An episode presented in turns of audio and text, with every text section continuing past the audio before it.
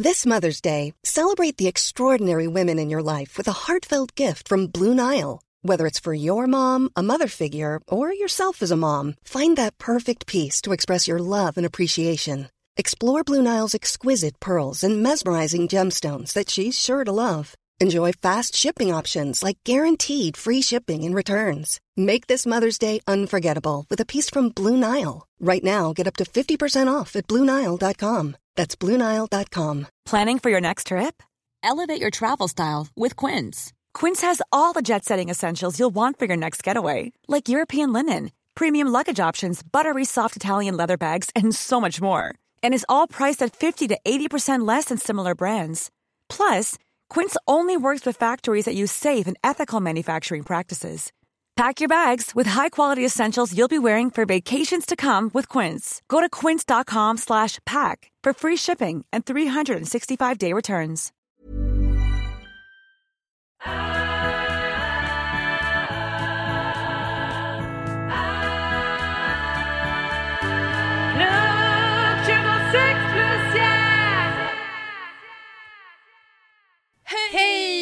Och välkomna till Plugg 26 plus! Du- den sitter liksom aldrig helt där den ska den där. Nej, men det är därför vi har en jingel ju, men vi fortsätter göra det här i alla fall. Just det, det är väldigt skönt att den kommer först. Ja, Ja, men... det kan vi eh, ka- vara kaoset sen. Men det är också lite så här, vi spelar in på en måndag. Det har Ja. inte vi gjort på väldigt länge. Det känns att det är måndag idag, eller hur? Ja, men jag blir ju så här på en gång jag kommer hit så tror jag att det är torsdag. Så nu tänker jag att imorgon är det fredag. Och sen är det helg. Ja, det kommer bli en tuff, eh, tuff sanning att acceptera imorgon känner jag. det blir en tuff vecka. Ja, Mm. men eh, ska vi gå direkt på gästen? Ja, det jag har inte så mycket nytt att berätta annars. Nej, det tycker jag att vi gör. För vi har ju faktiskt fått självaste ordförande för kåren Jajamän, hit. välkommen! Tack så mycket, vad roligt att vara här. Ja, vi tänker att du kan presentera dig själv. Ja, ja, mitt namn är då Sofia Holmdahl och jag är ordförande för Stockholms studentkår verksamhetsåret 2021. Så det är väl därför jag är här idag tänker jag. Det är jätteroligt att ha dig här. Det, ja, det stämmer, för eh, vi har ju pratat nu om corona i eh, ja, hela hösten och vi har fått Jajamän. Vi har fått eh, administrationens eller vice rektors perspektiv och vi har fått lärarnas perspektiv och nu tycker vi faktiskt att det är dags att få studenternas och kårens perspektiv. Jajamän, Vi är ändå de absolut viktigaste på lärarsättet skulle jag säga. självklart. Utan oss så skulle inget finnas. Verkligen. Eh, men, men innan vi börjar prata om corona som man alltid pratar om nu för tiden så Ja. ska vi lära känna dig lite mer så då tänkte vi Kul. att du skulle få börja berätta eh, ditt värsta och ditt bästa studieminne. Nej, men det här är ju jätte, jättesvårt. Jag har ju pluggat i hundratals år känns det som. Jag har ju pluggat jätte, jättelänge och pluggat länge vid Stockholms universitet. Så att jag har varit med om mycket positivt eh, och negativt genom åren. Men jag har ju varit engagerad väldigt länge i studentfrågor och studentinflytande. Man kan skulle säga att vi jag börjar med det sämsta eller värsta eller vad man kan säga. Och det finns säkert värre saker som jag inte kommer på just nu. Men jag kommer ihåg vid ett tillfälle när jag satt och hade eh, hade en, ett seminarium, eller skulle ha ett seminarium. Och jag kan under perioder tycka att det är väldigt jobbigt att byta plats i klassrummet eller i föreläsningssalen. Och har varit väldigt tydlig med det med mitt eh, lärosäte alltid och med Stockholms universitet och med mina prefekter och mina lärare att jag tycker att det är väldigt jobbigt och det beror ju kanske primärt på eh, att jag har en Asperger-diagnos som gör att jag tycker att det är väldigt viktigt i perioder att sitta på en specifik plats. Eh, och att jag eh, bad om att få sitta på den platsen och eh, fick en utskällning av min lärare. Jag skulle säga att det är en av mina värsta eh, stunder. Eh, för att hon upplevde att eh, jag, jag tog för mycket plats och att så här, jag måste anpassa mig efter alla andra. Och hon visste mycket väl om min eh, specifika situation. Jag skulle säga att det är en av mina värre situationer. Får jag ställa en följdfråga? Ja, absolut. Var det en utbildad pedagog? Det var en utbildad pedagog eh, Ja. och genusvetare kan vi tillägga. Hur länge sedan var det här? Det här var kanske 2016 eller 17? Det är inte länge sedan. Nej. Jag pluggar ju till ämneslärare nu och Ja. får en chock. Ja, nej, men det, det, var, det det var väldigt absurt. Eh, och jag hade mycket dialog med henne gällande den här typen av frågor. Eh, och hon såg väldigt tydligt fast vid att eh, det är gruppens behov som är viktigast. Och det kan jag hålla med om till vissa, i, vissa, i vissa fall och så. Eh, men det var ju inte som att det var ett jättestort problem att jag skulle få ha en specifik plats i ett klassrum. Eh, tyckte jag personligen. Nej. Eh, så jag blandade in kåren bland annat i den frågan men det löses inte riktigt. Men jag tror att jag hade inte henne jättelänge heller. Mm. Eh, så att det löste sig ju framförallt när, när hon, eh, när jag inte hade henne längre. Men också så hade jag ett väldigt, väldigt tydligt system för hur jag hanterar det här och det var ju att vara först i klassrummet. För då Ja. var det ju inga problem. Så jag var ju Nej. alltid, såg till att vara väldigt tidig. Eh, men det jag ska säga att det är en av mina värsta situationer som också kommit från liksom, universitetet. Också en av de sakerna som också har gjort att jag har varit så engagerad som jag har varit i Mm. eh, rättighetsfrågor och så. Mm. Så det är en väldigt tråkig personlig upplevelse. Men sen skulle jag säga att jag har ju haft framförallt väldigt roligt på universitetet alltid.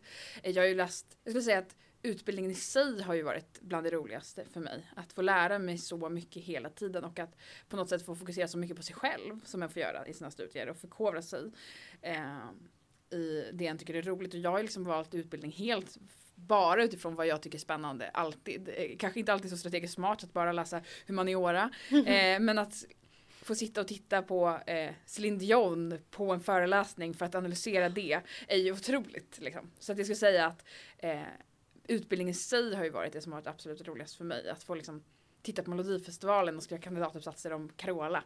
Det är liksom otroligt. Alltså så här, det, det går inte att toppa liksom. Eh, så jag skulle säga att för mig har utbildningen i sig varit. Men, men nu blir jag nyfiken för du sa att du hade pluggat i hundra år. Nu Ja, vill jag höra jag är också vad jättenyfiken. pluggat. Nej, Berätta, berätta, berätta. Nej, men jag har pluggat eh, jättemycket saker och ting. Jag har i grunden pluggat kulturvetan, kulturvetarprogrammet. Jag är inte riktigt klar med kulturvetarprogrammet än utan jag bytte eh, bana och skulle bli genusvetare och så har jag pluggat genusvetenskap. Eh, så att jag har pluggat, eh, jag är ju som sagt inte helt klar med min kulturvetarkandidat men har eh, vid sidan om det tagit en master i genusvetenskap. Så att jag har pluggat jättemycket genusvetenskap framförallt. Men jag, min tanke är att när jag är klar med mitt år som ordförande att jag ska gå tillbaka och plugga klart kulturvetarprogrammet så att jag får titulera mig själv kulturvetare. Mm. Så att jag har eh, pluggat det och sen har jag också slängt in lite andra så här, sommarkurser hit och dit. Jag har ju pluggat jättemycket, liksom allt från Harry Potter-kurser till... Eh, Du har pluggat Harry Ja, men det har jag Potter-kurser. gjort, det har jag gjort. Jag har, ha, jag, jag har sökt den så flera Ja. gånger. Vi har pratat om den. Är det sant? pratat om den. Är det någonting du rekommenderar? Nej men den var underhållande, det var den verkligen. Fram, alltså, framförallt kanske om man ska bli lärare skulle jag säga att den var Mm. superunderhållande. Vi läste en del om eh, hur den kan använda Harry Potter i pedagogik och så. Mm. Eh, så det fanns mycket underhållande saker och jag skrev, jag tror att jag skrev en tenta om eh, Hermione som den bästa kompisen som aldrig får liksom, någon liksom, recognition. Typ. Mm. Eh, så det var, det, var en, det var en kul eh, sommar. Men jag har Ah, pluggat härligt. jättemycket olika saker, framförallt humaniora. Men Mm. jag har även läst lite statsvetenskap och lite så, men nästan bara humaniora. Mm. Och på toppen av det så har du även varit kårengagerad då. Ja, och varit, framförallt har jag varit engagerad i mina, mitt lokala studentråd under lång tid och sen har jag varit här på kåren. Jag var vice ordförande förra året eh, på heltid och sen innan det var jag också studiebevakare på heltid och så att jag har verkligen eh, grottat ner mig i allt från att på väldigt lokal nivå, på institutionsnivå till på fakultetsnivå till central nivå nu. Så att, eh, där har jag varit länge. Eller här har jag varit länge. Mm. Härligt. Ja, men, men berätta då, eh, hur såg våren 2020 ut för dig liksom i övergången när, när corona blev på riktigt i Sverige och universiteten stängde? Eh, nej men det var kaos på massa sätt och vis. Jag minns det, jag eh, hade varit hemma en vecka för jag hade haft eh, coronasymptom. Jag vet inte om det var det eller så men jag hade varit liksom förkyld och hade liksom, väldigt klassisk influensa eh, av något slag. Eh, så att jag kom tillbaka till kansliet här och skulle liksom hålla på med vad jag nu håller på med och eh, möts av informationen om att alla universitet ska stängas igen och vi måste ju flytta både in, he, liksom hem all vår verksamhet eh, men också så hamnar vi i situationen vad händer med alla studenter? Det har ju varit det centrala. Mm. Hur ska studenter klara av att studera hemifrån? Hur ska studenter kunna ta del av sin utbildning hemifrån? Hur ska studenter ha råd att köpa kurslitteratur när, när bibli- universitetsbiblioteket stänger igen? Mm. Det ju ganska många frågor som ställdes på sin spets. Och väldigt mycket av det vanliga påverkansarbetet vi eh, driver blev ju väldigt, väldigt mycket mer reellt. För att helt plötsligt så var det en fråga, ska universitetet vara öppet? Och det tog de ju beslut om att det inte skulle vara utan att vi deltog. Eh, till exempel. Mm. Eh, ska biblioteket ha öppettider och hur ofta ska de vara? Ska de ha öppet varje dag en timme? När på dagen ska de, det vara öppet? Vad gör vi med de som studerar kvällstid som behöver och fortfarande låna böcker men jobbar heltid? Hur ska de kunna ta sig hit? Det blir ju väldigt, väldigt reellt. Eh, Så att jag skulle säga att våren bestod väldigt mycket av att just säkra rättigheter för studenter. Och sen blev ju hela vårt kansli flyttade ju hem vårt arbete, alla våra liksom digitala alltså evenemang blev digitala, vi genomförde ett kårval digitalt. Det var ju väldigt mycket som skedde som var tvunget att lösas. Men jag skulle säga att det som tog mest tid och det som var absolut viktigast var hela tiden studenternas situation. Hur, hur jobbade ni med de eh, rättigheterna rent konkret? Mm. Liksom? Men vi ingick väldigt snabbt i en grupp på universitetet som hanterade utbildningsrelaterade frågor rörande corona. Där vi som inledningsvis träffades, eh, det kändes som hela tiden, nu träffas vi fortfarande en gång i veckan. Den här veckan så har vi ju imorgon ett extrainsatt möte med den här gruppen som blev inslängt idag. Så för mig känns det också lite som att det är fredag imorgon, för det brukar normalt vara på fredagar. eh, och där har vi försökt säkerställa och kartlägga vad, eh, vad för problem som sker. I våras hade vi väldigt mycket möten med studentråden som jobbar med studentinflytande på institutions eh, eller sektionsnivå. Eh, där de fick tydliggöra sina problem och vad de upplevde som var problem med utbildningen och så förde vi den dit. Mm. Vilka var de mest akuta av de sakerna som studentråden tog upp först? Det som som- kom direkt? Det absolut vanligaste diskussionen inledningsvis var ju hur examinationer ska genomföras. För helt plötsligt så skulle en göra avbrott i kursplaner utan att kursplanerna egentligen direkt ändrades inledningsvis. Sen blev det ju så att de faktiskt reellt ändrades. Eh, och att studenter var väldigt oroliga för hur eh, de skulle genomföra sin utbildning för att få bo kvar i sina bostäder och få ha tillgång till CSN och alla de här typ livsavgörande frågorna. Det handlar inte bara om att den vill bli klar med sin tenta för att det är skönt att ha den klar utan det handlar ju faktiskt om att ha liksom rätt till eh, inkomst och rätt till Mm. tak över huvudet. Så det var liksom den tidigaste frågan, är hur vi ska genomföra eh, liksom examinationer och är det okej att genomföra examinationer digitalt hemifrån när de skulle ha varit i salstant och så vidare. Eh, och inledningsvis så var det också väldigt svårt för universitetet att ställa om. Jag skulle säga att universitetet har blivit bättre på det under tiden som har gått eh, med att genomföra liksom, digitala tentamens och så vidare.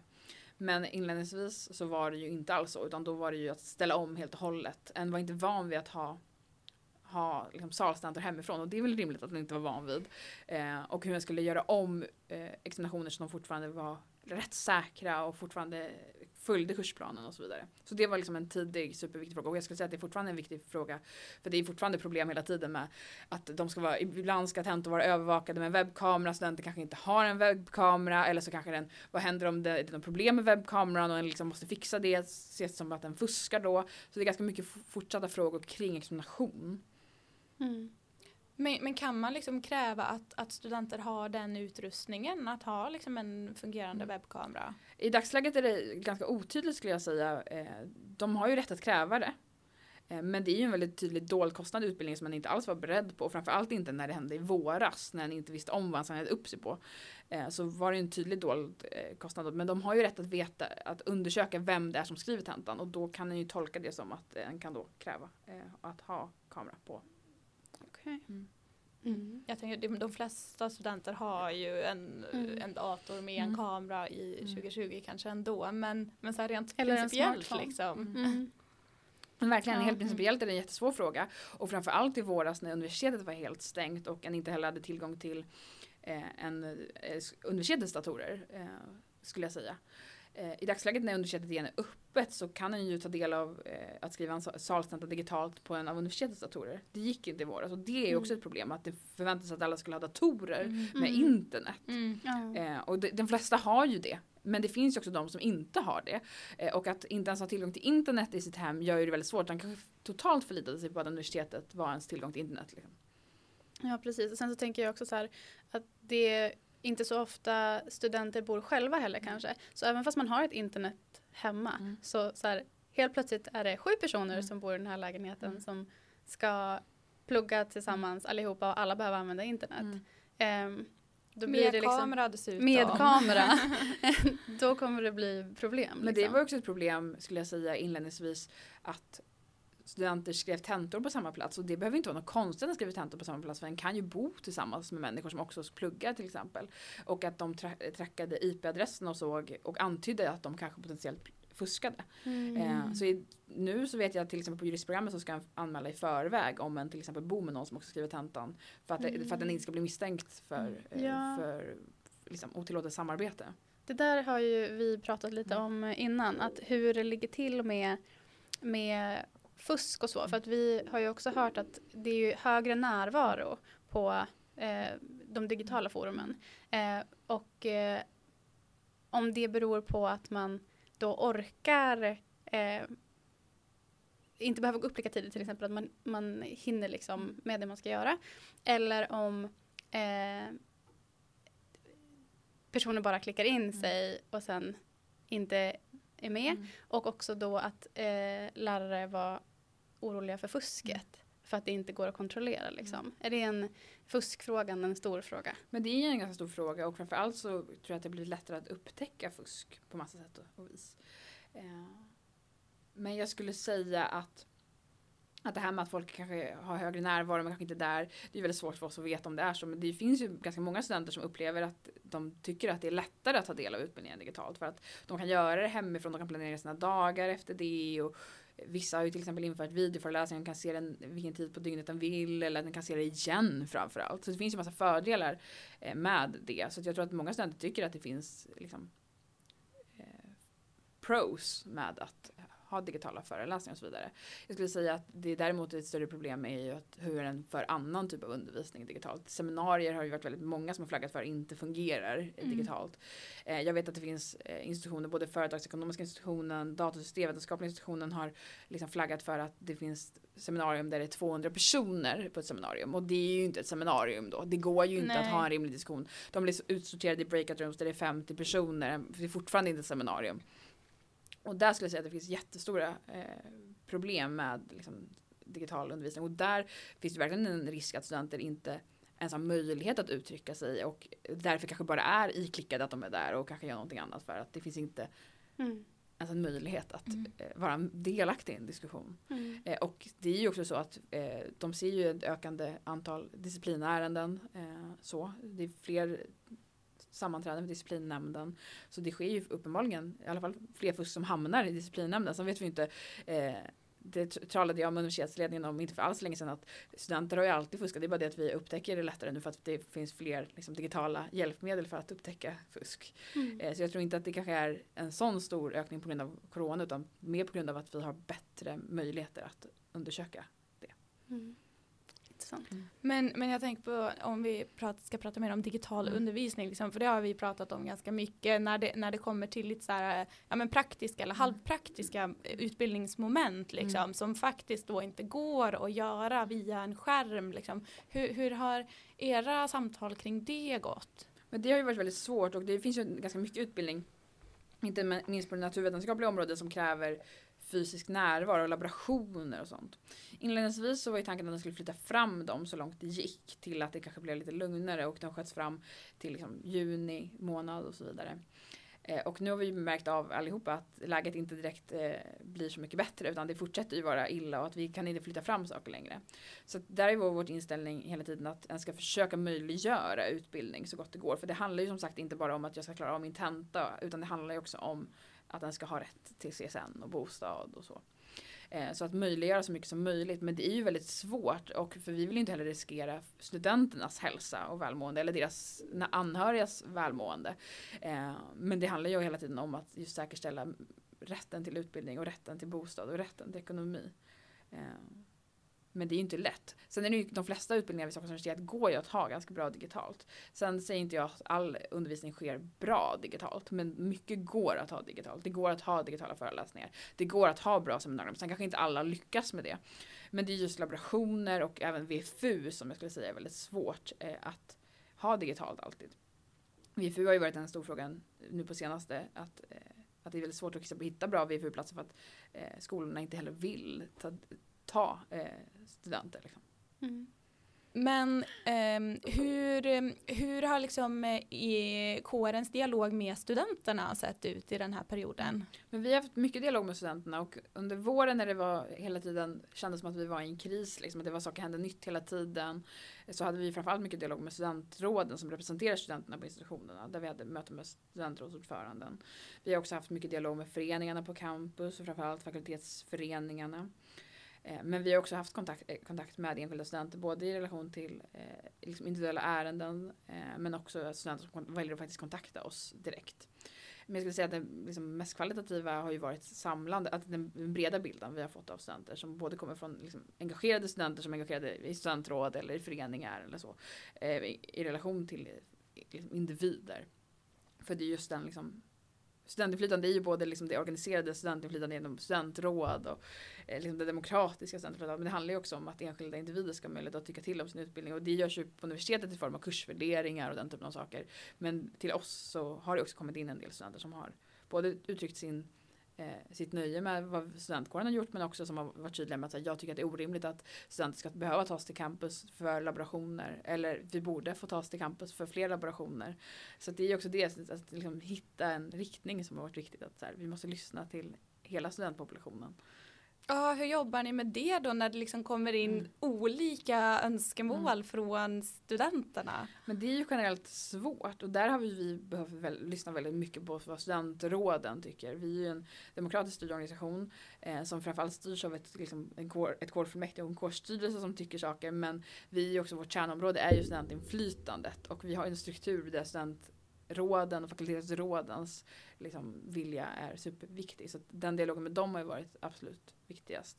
Vi hänvisar också många studenter som tycker väldigt mycket eh, och tycker bra saker just till till råden för att det är lättare att påverka genom det organiserade studentinflytandet än genom det individuella. skulle jag säga. Mm. Men, men hur mycket inflytande upplever du att eh, kåren och studenterna haft i hur eh, universitetet har liksom, anpassat sig, corona?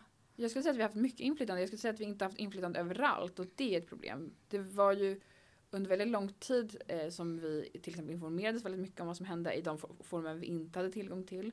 Sen för, har det liksom gått lite upp och ner. Men jag skulle säga att det stora problemet har ju varit att vi inte varit en del av universitetets krisledningsgrupp, centrala krisledningsgrupp. Eh, utan vi har hela tiden hänvisats till den här så kallade omgruppen som är den utbildningsrelaterade eh, coronagruppen. Som då träffas bland annat imorgon bitti klockan åtta. eh, Mm, så jag ska säga att det har varit ett ganska stort problem för det var också den gruppen de tog beslut om att stänga universitetet. Och nu kanske det inte hade varit, så kontroversiellt beslut eftersom eh, alla lärosäten stängde igen. Men Stockholms universitet valde till exempel att ha också låsta dörrar vilket många lärosäten inte hade utan den hade fortfarande tillgång till att vara på plats på campus lite som vi har haft det nu under hösten. Men att all utbildning skedde eh, digitalt. Där var vi inte med och tog beslut och det tycker jag eh, är väldigt tråkigt för studenternas skull men jag skulle också säga att det är väldigt eh, undermåligt för universitetet att de inte tog sitt studentinflytande på allvar i den, när det väl kom till kritan. Eh, men vi påverkar ju hela tiden. Det finns ju frågor vi hela tiden driver. Just nu är min hjärtefråga eh, bibliotekets eh, öppettider. Det kommer antagligen bli en fråga imorgon eh, när vi eh, träffas. Att säkra att studenter har tillgång till att både låna böcker men också till någon, liksom, någon mån ha tillgång till att studera i biblioteket. Mm. Men vad är den största skillnaden på frågorna som tas upp i omgruppen och i krisgruppen eller krisledningsgruppen? Nu har ju den eh, centrala krisledningen eh, satts på paus mm. som de mm. väljer att kalla det. Så att nu tas ingenting upp där. Mm. Eh, tidigare så har det varit väldigt svårt för oss att veta det eftersom vi inte har varit med och vi har fått väldigt lite mm. information om vad som sker. Vi har ju fått viss information eh, till omgruppen om vad som sker i den centrala gruppen. Men jag skulle säga att även där har det varit brist för att beslut har ju tagits där som vi inte ja. har varit med på. Liksom. Sen har väl det också delvis handlat om individuella ärenden gällande liksom, anställda på universitet sånt som vi inte ska vara med i. Men det är svårt för oss att veta när vi inte vet vad som sker. Exakt. Mm. Ja. Men, men eh, om, eh, om man tänker på de, eh, när studenter då kommer till er med saker som, som de tycker och tänker. Hur, hur skiljer det sig, skulle du säga, från innan corona till under corona, vad det handlar om? Nej, men efter, alltså efter den 17 mars eller när universitetet nu stängde så har det ju nästan allt som kommit till oss eh, från, från vanliga studenter rört coronapandemin på olika sätt och vis. Innan så har det ju varit mer spridda skurar vad som hamnar i min mailkorg. Eh, jag kan nästan alltid, om jag ser att jag har fått en mail från en, från en så kallad vanlig student så är det nästan alltid kopplat till att eh, till att eh, de inte vill ha undervisning på campus eller att de vill ha undervisning på campus eller att de upplever att de inte har internet som fungerar och strular under deras tentor och sådana saker. Så att jag skulle säga att det har blivit väldigt, väldigt kopplat till pandemin. Eh, Och det var det såklart inte innan. Det var lite mer, kunde vara lite vad som helst. Det kunde vara, ni borde anordna mer fester. Eh, det, det sker Det, det sker kanske inte så Nej, ofta nu. bara, jag tänkte precis fråga, är det någon som har frågat det Nej nu? det är det inte nu. Eh, men det rör väldigt mycket rättigheter och eh, skyldigheter som, liksom, som student under corona. Och innan så rörde det ju delvis det men det kunde också röra ganska mycket helt andra frågor. Eh, så jag skulle säga att studenterna har blivit, i alla fall de som kontaktar oss har blivit mer fokuserade på sina rättigheter som student Mm. än tidigare. Eh, och det är ju positivt att den också har koll på att den har massa rättigheter som student. Jätteviktigt, Mm. jättebra. Mm.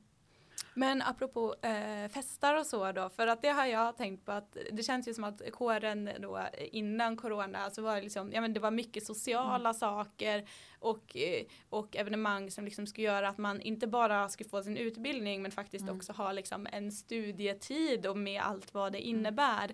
Eh, hur, alltså kan man få det nu eller hur liksom ser det arbetet ut? Nej, men det är superviktigt för oss att vi, alltså, att vi ser studiesessionen som en helhet och det är inte bara att gå på sina föreläsningar eller att läsa den här boken eller att skriva den här tentan. utan Det är hela konceptet att vara student och det är ju svårare idag.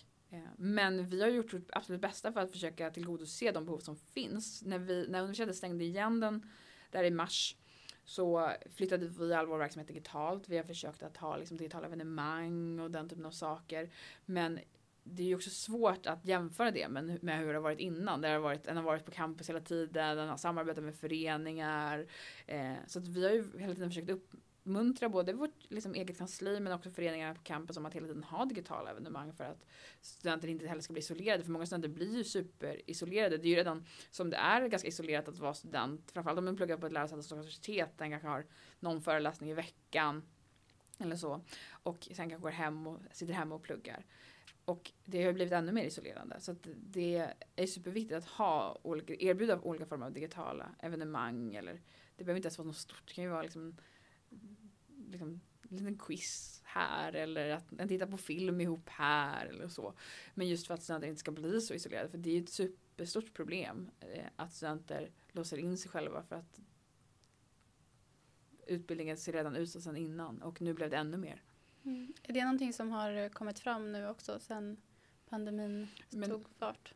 Men delvis, eh, jag har suttit med i projekt på universitetet som har liksom undersökt studenters mående under hösten och både på grund av corona men också generellt eh, hur studenter mår. Och det är väldigt tydligt att studenter mår väldigt dåligt och även en annan studie som gjordes eh, av universitetet som jag inte var så inblandad i tydliggör ju att det stora problemet för många studenter är ju just att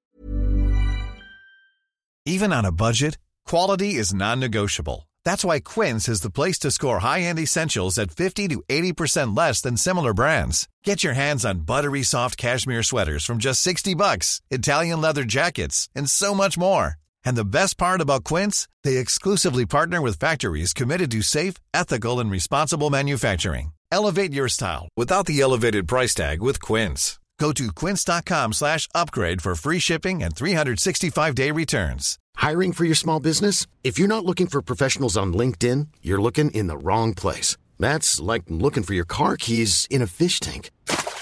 LinkedIn helps you hire professionals you can't find anywhere else, even those who aren't actively searching for a new job but might be open to the perfect role. In a given month, over 70% of LinkedIn users don't even visit other leading job sites. So start looking in the right place. With LinkedIn, you can hire professionals like a professional. Post your free job on linkedin.com/people slash people today. Burrow is a furniture company known for timeless design and thoughtful construction and free shipping, and that extends to their outdoor collection. Their outdoor furniture is built to withstand the elements, featuring rust-proof stainless steel hardware, weather-ready teak, and quick-dry foam cushions. For Memorial Day, get 15% off your Burrow purchase at burrow.com slash ACAST and up to 25% off outdoor. That's up to 25% off outdoor furniture at burrow.com slash ACAST. Känna bristen på sammanhang. Mm.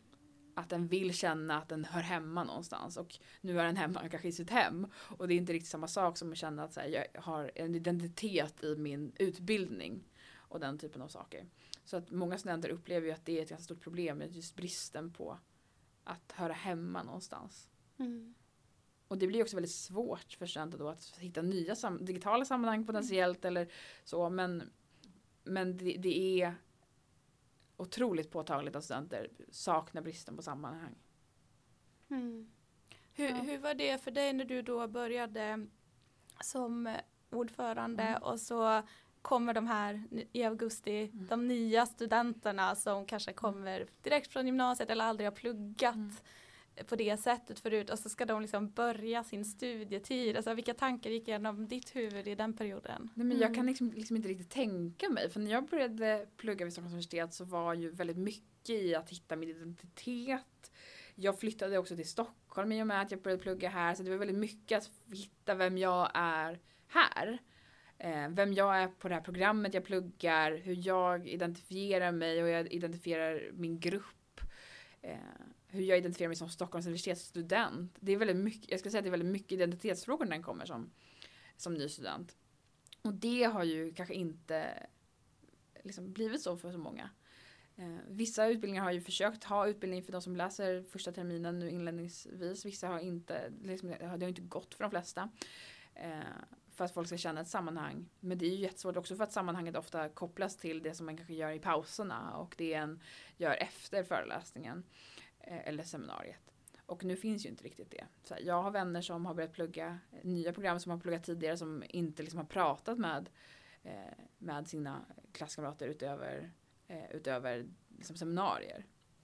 Och det skapar ju en brist på eh, identitet och det skapar, gör det svårare att också tycka att det är roligt att plugga skulle jag säga. Mm. För mig var det ju väldigt spännande att plugga när jag började plugga. För att det var, alltså jag, det var ju också jätteroliga ämnen och så vidare. Men att bara så här, hitta nya kompisar är ju härligt. Att så här, hitta nya sammanhang, hitta nya grupper, hitta människor som kanske liksom gör saker som jag inte gör så jag kan lära mig nya saker av det. Och att ha, liksom, hänga och plugga tillsammans är ju liksom roligt. Det är liksom det som mycket är att vara student. Och de här studenterna får ju uppleva någonting helt annat än vad jag fick uppleva. Eh, och det finns säkert fördelar med det också men det, det är ju också någonting lite tråkigt i att inte få hänga med folk. Men det är det ju också för alla människor såklart. Ja, nej, men för jag har tänkt jättemycket Mm. på det. För när jag började plugga då för eh, ja, snart tre år sedan. eh, så, alltså så här, för mig, jag var lite så här. Jag var liksom inte så pepp på själva konceptet att jag skulle plugga i tre år. Jag var mer så här, jag behöver en ny jag behöver ett nytt ben att stå på, jag behöver en ny utbildning. Sen om jag får några kompisar så är väl det, det är väl en bra bonus. Men sen har jag verkligen liksom den här perioden i mitt liv har betytt så himla mycket och jag har träffat vänner för livet och det har liksom, ja men jag har fått den där utbildningen som var anledningen att jag ville börja plugga men glädjen med hela den här studieupplevelsen är ju verkligen det sociala. Ehm, och, och jag skulle säga att hälften av det jag lärt mig har jag lärt mig liksom när man har diskuterat eh, journalistik över en öl Mm. på en fredag. Liksom. Alltså så här, och jag, jag, jag kan inte låta bli att liksom undra om de som nu börjar på sin utbildning, om det ska vara så här de här en hel kandidat liksom i tre år, alltså blir det en likvärdig utbildning eller en, en likvärdig utbildningsupplevelse liksom? Nej, men det är jättesvårt att veta. Det finns säkert saker de får som inte vi har fått också såklart. Men jag håller ju med dig. Alltså jag hade kanske inte heller en tanke på att jag skulle engagera mig överhuvudtaget. Jag var ju engagerad i, såklart i elevråd och hela grejen på gymnasiet. Och, så här, och var, bestämde mig för att så här, nej, men jag ska inte engagera mig. Jag ska bara plugga, kanske träffa någon, lära känna lite folk kanske. Men min viktigaste är ju att jag ska utbilda mig och sen hamnade jag där jag är nu. Eh, så att, eh, det finns alltså även eh, oss som, som kanske tänkte att vi inte skulle engagera oss och inte skulle träffa folk. Har ju liksom haft massa glädje av det. Eh, och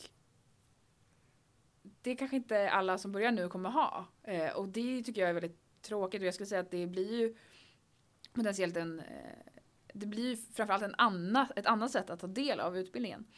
Eh, men ja, där har ju vi ett jättestort ansvar eh, som kår och föreningen på campus ett jättestort ansvar att försöka skapa det här så gott det går eh, digitalt. Och det är inte helt lätt för vi har inte heller jobbat digitalt på det sättet innan. Men vi måste ju hela tiden göra vårt bästa för att hitta ett sammanhang, eller liksom försöka hitta ett sammanhang, ge dem ett sammanhang. Mm. Och hitta ett nya sammanhang åt dem. Vad är det bästa, det bästa hittills som ni har gjort, tycker du? Men jag skulle säga att vi hade ju en, en, en digital valrörelse i våras. Jag skulle säga att eh, det var väldigt roligt att se det engagemanget som kom av det. Att folk verkligen brydde sig. Och på ett helt annat sätt alltså, än vad det var fysiskt. Jag skulle säga att eh, att va, kårvalet fick ett helt nytt uppsving av att det var digitalt. För det var så många fler som kunde ta en del av det. Våra debatter som vanligtvis ses av liksom ett visst antal människor eh, i, i studenthuset. Det får inte, alltså även om det skulle vilja komma 200 personer så skulle de inte få plats. Eh, och kunde nu ses av liksom hur många som helst. Och folk var engagerade och liksom kunde vara aktivt deltagande i att titta på debatter, i att lajka saker. Jag skulle säga att det var väldigt roligt att se att när det väl liksom kom till demokratifrågor eh, hos oss så var folk verkligen engagerade. Vi fick ett högre valdeltagande än på 30 år och sådana saker. Så att, Wow.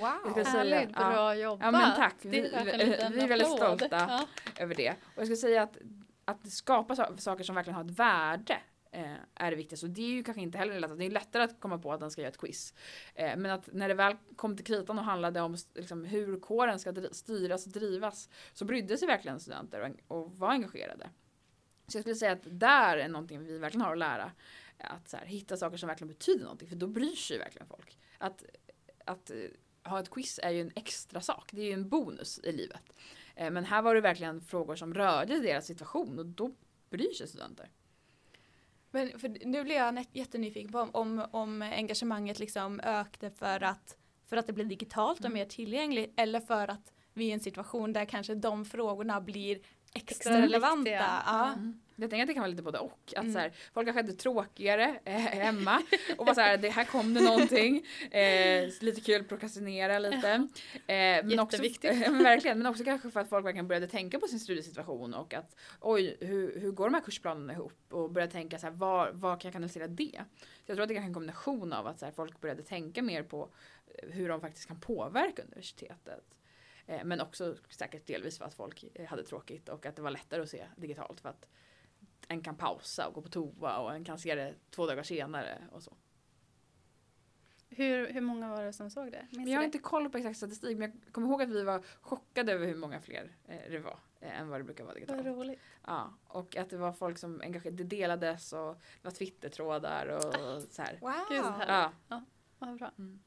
Ja, det är häftigt ändå. Mm, det är att, eh, för, för, alltså, så här, jag tänker att det skulle också kunna gått åt andra hållet. Att folk bara, ah, corona, mitt liv är satt på paus, jag orkar inte engagera mig i någonting. Ja, jag var liksom. jätterädd för det. Jag var Ja. så här, hur ska det här gå? Och det var verkligen det ena eller det andra. Det var så här, antingen så får vi det lägsta valresultatet på 30 år eller så kommer det gå jättebra. Mm. Eh, och så jag är väldigt glad över att det gick så pass eh, bra det gick. Liksom. Men, men nu efter sommaren då när ni har kommit tillbaka och universitetet har öppnat lite mer och så, Mm. det var i våras, alltså hur har liksom, hur har ert arbete sett ut då under hösten jämfört med under våren? Men det är ju fortsatt ganska liknande. Vi har ju fortsatt vara digitala primärt. Eh, och vi fortsätter påverka i de forumen vi har. Eh, det har ju varit väldigt viktigt att, eh, att den, här, den här omgruppen då som jag nämnde tidigare om som utbildningsrelaterade coronafrågor tas upp i att den fortsätter, eh, fortsätter finnas. Eh, så att vi försöker hela tiden säkerställa de frågorna som dyker upp. För det dyker upp frågor hela tiden som rör studenters rättigheter. Eh, men det är, ju, det är ju att tänka om hela tiden. Att så här, en planera någonting och så får man tänka om. Eh, planera någonting och så får man tänka om. Och det gäller ju oavsett om det är att vi ska, eh, ska erbjuda föreningarna en utbildning. Eller om det handlar om att vi ska se till att kursplaner inte eh, bryts tänkte jag säga, men inte följs. Mm. Så det är ganska liknande från i våras. Mm. Även om det under perioder var det lite lättare för att eh, det har varit lite, ett lite lugnare läge i början av hösten. Nu ser det ju ut mer som i våras igen och då är det ju ganska likt i våras. Det kommer liksom extrainsatta möten där vi ska diskutera eh, och vi måste hela tiden vara ajour på vad som händer i världen. Liksom. Mm. Vad är den svåraste frågan som ni har jobbat med? Eller det som har varit klurigast att eh, försöka lösa? Men jag skulle säga att det svåraste har ju varit att universitetet valde att stänga helt. Mm. det ganska många lärosäten har ju studenter fortfarande haft tillgång till sitt lärosäte även om de har haft digital undervisning. Så jag skulle säga att det har varit den svåraste frågan och den, det har varit väldigt det har varit svårt att påverka universitetet i frågan för att det finns också, vi har ju också förståelse för att det har varit ett sätt att lösa saker och ting på. Eh, men det har ju försvårat situationen för studenter. Studenter har ju redan det är ingen arbetsplats riktigt. En flyttar runt mellan bord och en kanske inte vill vara i sitt hem. Och liksom, det finns ju verkligen ingen plats för studenter att vara. Eh, och när universitetet stängde och att det inte gick att komma in som student så, så blev det ju väldigt svårt. För att även om, även om utbildningen generellt har skett bra digital, eller ibland bra och ibland mindre bra digitalt så har ju också studenter tvingats vara hemma eh, helt och hållet jämt och alla studenter hela tiden. Eh, och så har det inte varit på alla lärosäten. Södertörns högskola har till exempel haft möjlighet för studenter att gå dit och så vidare. Så jag ska säga att det har varit den stora frågan och det är ju, alltså, Stockholms universitet är ju ett skitstort lärosäte så det finns ju såklart eh, anledning till det och jag säger inte att de är fel, jag säger bara att det har varit en väldigt stor fråga Mm. för många studenter att aldrig ha tillgång till universitetet. Mm, och det, är ju, det har vi pratat om tidigare också. Att Ja, det, är ju, alltså, det är ju jätteberoende av vad man har för bosituation. det är ju inte verkligen. alla som har en lämplig studiemiljö hemma liksom. Mm. Nej men Mm, verkligen. Och en kan bo många, bo väldigt trångt, ha barn. Mm. Eh, Det finns ju otroligt många aspekter av att studera och som man kanske inte var beredd på när man signade upp sig på sin kurs i våras. Att helt plötsligt så måste mitt hem vara ett kontor och det finns Mm. inte alltid möjligheter för det. Nej, plus att om hela ens tillvaro är inom de här väggarna som är ens hem med alla personliga tillhörigheter, alla möjligheter till att göra något annat eller svårighet att fokusera på det man håller på med. Så alltså det driver ju en till vansinne. Eh, när jag hade dansat hemma på golvet i mitt sovrum i tre månader tillsammans med min roommate ibland som sen åkte iväg. Alltså det kändes som att jag satt och pratade med mig själv. Mm. Och då blev jag så här, nu är det så nära att, jag, att, jag, att jag tappar det liksom. För att, eh, jag, det, det var så extremt svårt, jag visste inte vem jag var Nej. till slut. Ehm, och hade kris liksom. Ehm, så att det, det är ju, det, ja, det är det svåraste, svåraste en kan göra. Ja. Och studenter är ju generellt en ganska fattig grupp människor som har inte råd att bo särskilt stort. Jag har i alla fall inte ett eget kontor i mitt hem. Eh, även om jag hade önskat med en väldigt bekväm ergonomisk stol och sådana saker. Eh, så det blir ju också en väldigt specifik fråga för studenter. Det finns ju jättemånga studenter som bor i korridorsrum på 18 Mm. kvadrat med, och delar kök. Eh, det är ju inte lätt att studera hemifrån då. Det är ju inte så lätt att bo, alltså leva i sitt hem redan som det är. Mm. Och sen ska en dessutom eh, bara vara på 18 kvadrat. Eh, och det är ju inte särskilt enkelt. Det blir lite som en fängelsecell, right? Ja, lite. Ibland. liksom, Ja, men jag 18 tänker- kvadrat, är inte det ungefär lika stort som en, en, en cell är? Ja, men jag tänker också, ofta som student när du väljer, eh, eller om du ens har möjlighet att välja, men när du får ett bonustänk, eller jag har i alla fall tänkt i de åren av mitt liv, här, men jag kommer ju inte vara så mycket hemma ändå. Jag ska typ sova och äta frukost där, sen kommer jag ju vara någon annanstans Ja. resten av dagarna. Och sen bara, ah, nej nu är det där du ska vara och leva. Ja. Då, ja, det hade kanske påverkat val av boende Mm. om man hade vetat det i förväg. Närheten till campus kanske inte var lika viktig helt Nej, plötsligt. nej, precis. Utan storleken på bostaden. Ja, åh gud. Tänk att ha, ha gjort det valet. Att Mm. valt bort en stor lägenhet för en nära campus och sen är det skit. Alltså, Åh, vad jobbigt, eh, jobbigt, jag jobbigt. känner med er. Ja, Det gjorde verkligen. ont i kroppen. Ja. Verkligen. Men, men Sofia, om någon hade sagt till dig för fem år sedan att eh, ja, eh, du kommer vara ordförande för kåren och det kommer ske under en eh, pandemi i världen eh, och ett, eh, en, ett, ett klot i kris. Alltså vad hade du tänkt då? Mm. Jag tror att jag hade ju inte trott på det antagligen. Eh, Det hade ju varit, det är ju liksom, jag hade ju inte trott det för ett år sedan. Alltså det är ju, det är ju så absurt hela tiden. Alltså det är ju, varje dag är ju absurd. Eh, för att en glömmer bort det ibland och så bara visst ja. Vi är i en pandemi. Eh, så det är ju, det är ju helt ofatt, alltså, ofattbart fortfarande. Jag, alltså, jag kommer ihåg i våras att jag var så här, så, det var så eh, då när jag satt som vice ordförande att det var så himla chockerande varje dag. Och jag tycker fortfarande att det är chockerande varje dag.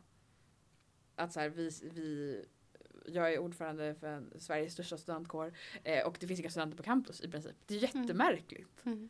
Eh, liksom. Ja. Ja, det är ju en studieperiod som kommer att gå till historieböckerna. Ja. Eh, no shit. ja.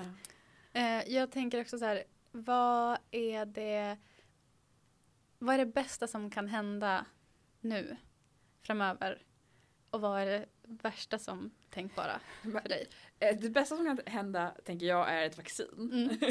jag tänker att det skulle underlätta allas liv väldigt mycket. Eh, åh, gud vad jag hade velat ha ett vaccin. Jag hade tagit det direkt. Så fort jag hade fått så hade jag tagit vaccinet. Um, så det skulle jag säga är väl det bästa. Det skulle underlätta väldigt mycket för hela samhället skulle jag säga. Det skulle underlätta såklart för studier och så vidare men det hade ju också underlättat för hela samhället om vi fick stopp på den här skiten. Eh, det sämsta som skulle kunna hända är väl att vi inte får ett vaccin tänkte jag säga. Eh, men att, vi- ja men det skulle säga det. Det är väldigt enkelt men jag skulle säga att jag tror att det, det som kommer krävas, nu är inte jag eh, särskilt kunnig inom pandemier mer än gemene person. Eh, men jag skulle säga att för mig så är det den enda utvägen jag ser.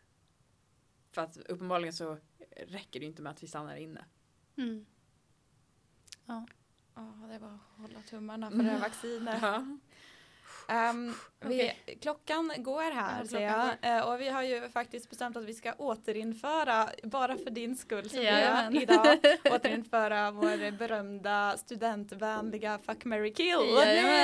Eh, som då istället är att istället för att då välja Fuck, marry, kill så väljer man vem man vill ha haft i sitt grupparbete, Mm. vem man ville haft som bänkkamrat och eh, vem man ville lånat anteckningar av om man själv är sjuk. Ja. Ehm, och över då, inte bara en gång men över en lång period gäller då såklart eh, de här. Och jag, jag blev lite inspirerad av dina Harry Potter-studior så jag tänkte att vi skulle jobba med eh, Harry Potter-karaktärer. Åh.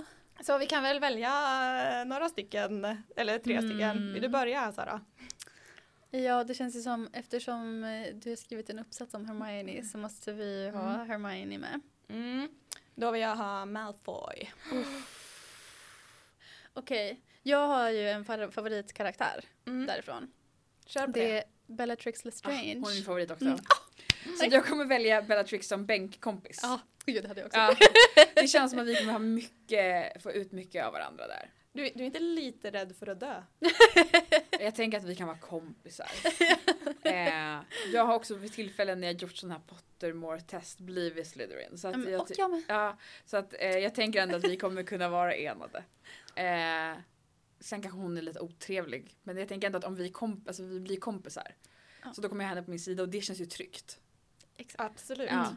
Och sen tänker jag att eh, jag vill ha Hermiones anteckningar. Mm. Låter klokt. Ja, Ja. för jag tänker att jag inte helt kan lita på eh, Draco var det va? Ja. Det var inte eh, pappa. Nej. Mm. Eh, och jag tänker att, alltså Malfoy är ju, han är ju en mes. Han, alltså man kan göra vad han vill, han ändrar ju sig, helt plötsligt ska han lyda under Voldemort och alltså så här, vad håller han på med liksom. Så det känns som att jag kan styra Mm. vad han gör. Och sen kanske jag kan styra att han inte gör någonting alls. Så i värsta fall får jag göra saker åt honom. Mm. Och det känns ändå mer okej. Eh, att jag kan övertala honom till eh, att så här, okej men du kan glida igenom det här. Exakt. Eh, om han inte gör som jag säger. Och då kommer han ändå vara nöjd för jag tror att han kanske inte har det så lätt i skolan. Nej. Jag tänker också att om han skulle kaxa upp sig så kan ju du alltid bara köra med att Bellatrix är din kompis. Exakt, Ja, Bellatrix är här. så här. Men Bellatrix är väl, s- är inte hon typ moster till Draco? Jo, Ja, det är hon ja. väl.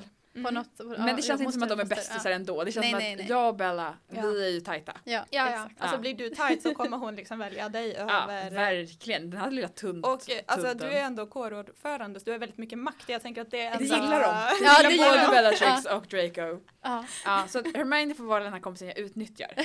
eh, Åh gud så skrattar jag. Men det, det för anteckningarna. Men jag kan inte ha någon, ingen av de andra kan ju skriva anteckningar. Alltså, Nej, tänker nej. jag. Alltså, det känns inte, de känns lite för eh, emotionellt instabila. B- Bara Ja. lite grann. Ja. ja, verkligen. Ja. Det, jag vet inte ens om det skulle gå att tyda Bellatrix. Men Eh, jag, jag tänker att hon har en väldigt speciell handstil. Ja, plus att, plus att det skulle liksom inte gå att förstå, hänga med Nej, när det hade gått tankarna mycket hoppar. fram och tillbaka. Ja, Hermione kommer få väldigt korrekta, Mm. Eh, väldigt duktig flicka anteckningar. exakt. Eh, och alltså som sagt Drake, alltså, han måste vara jättejobbig att sitta bredvid. Ja, gud. Ja, nej gud. Jag ser framför mig hur han skulle sitta och så sparka på ens... Ja, det hade han garanterat ja, gjort. ja, Han hade, nej jag tror, att, jag tror att jag löste det här väl. ja, jag Ja, tycker jag, jag är väldigt imponerad. Ja. Eh, du får A. Bra analys. på Fuck, marry, kill. Tack, det känns bra. Ja. Ja. Eh, jag vill fråga en, en sak. Ja. Eh, n- vi, låt oss säga att koro- vi får ett vaccin, allting blir bra. Frid och fröjd. Eh, du kommer plugga klart. Ja. Eh, vad kommer du vilja göra sen? Det är Vad är din... jättespännande fråga. Ja. Nej men jag, mitt, min dröm sen jag var barn till det är inte alls sant men sen senaste åren sen jag började plugga är ju att aldrig sluta plugga. Så jag skulle vilja doktorera någon gång. Eh, annars skulle jag gärna jobba med jämställdhetsfrågor på något sätt. Mm. Eh, så. Men min dröm är att någon gång i alla fall få doktorera. Mm. Det tycker jag låter Mm. jättebra. Mm, spännande. Ja. Eh, innan vi går hem, har du några tips till alla studenter som eh, lever i sin corona-studietillvaro? Men jag har upptäckt en sak som jag tycker funkar väldigt bra. Nu är det lite tråkigt för det börjar bli lite kallt. Men det är ju att ta saker på promenad. Att eh, om man har möten, ta dem på promenad. Har du en föreläsning som du inte riktigt behöver vara på kameran eh, så ha, ta det på en promenad. För att, att få in lite syre i sig gör väldigt mycket. Och om du ändå inte ska på kameran kan du lika väl titta gåendes som att eh, titta sittandes i din säng. Så det skulle jag säga ett eh, tips eh, från mig. Eh, annars så skulle jag säga att lyssna lite på ABBA. Det gör livet lite bättre. Alltså jag har lyssnat så mycket på ABBA under det här året. Eh, jag tänkte igår på så här, vad kommer min så Spotify årets artist, om det inte är ABBA så har någon hackat min Spotify. eh, så jag skulle rekommendera att lyssna eh, på ABBA. Har du en favoritlåt? Men min bästa ABBA-låt är The Visitors som är eh, hu- huvudtracket från albumet The Visitors som är deras sista album. Så det är min bästa ABBA-låt genom alla tider. Eh, sen har jag ju en särskild kärlek eh, för Waterloo men det är ju bara för att den vann Eurovision och jag är ju ett stort Eurovision-fan. Mm. Det är en väldigt bra låt. Ja. Det är en väldigt Bra tips, hör ni alla där ute. Sätt i lurarna, Gå med i ta på. ABBA och Ja, eh, ja gå med i studentkåren. Det är min promenad. Ja, och gå med i kåren. Glömde bort jag där bland ABBA. Men man kan gå med i, i kåren när man lyssnar på allt. Ja men verkligen. verkligen. Perfekt. Sofia, tack för att du kom hit. Det har Tack varit så hemskt mycket. jättekul. Det var superroligt att vara med. Härligt. Tack Ja, och hej Tack och hej. från oss. Ja, vi hörs. Du har lyssnat på Plugg 26 plus, en podcast i samarbete med Hashtag studietid. I studion sitter Kristine Fullman. Och Sara Mörk. Vår fantastiska jingel är skriven av Sara Phyllis Brannes. Och följ oss gärna på Instagram. Har du frågor eller tips så kan du mejla till plugg26plus at studietid.se.